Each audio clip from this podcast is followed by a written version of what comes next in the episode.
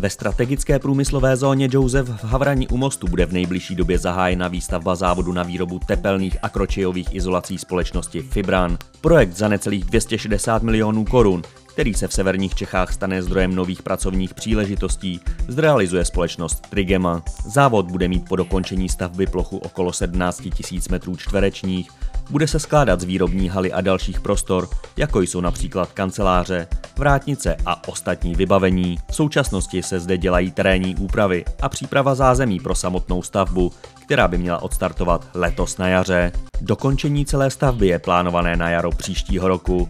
Stěhování výrobní linky se ale plánuje již na léto letošního roku.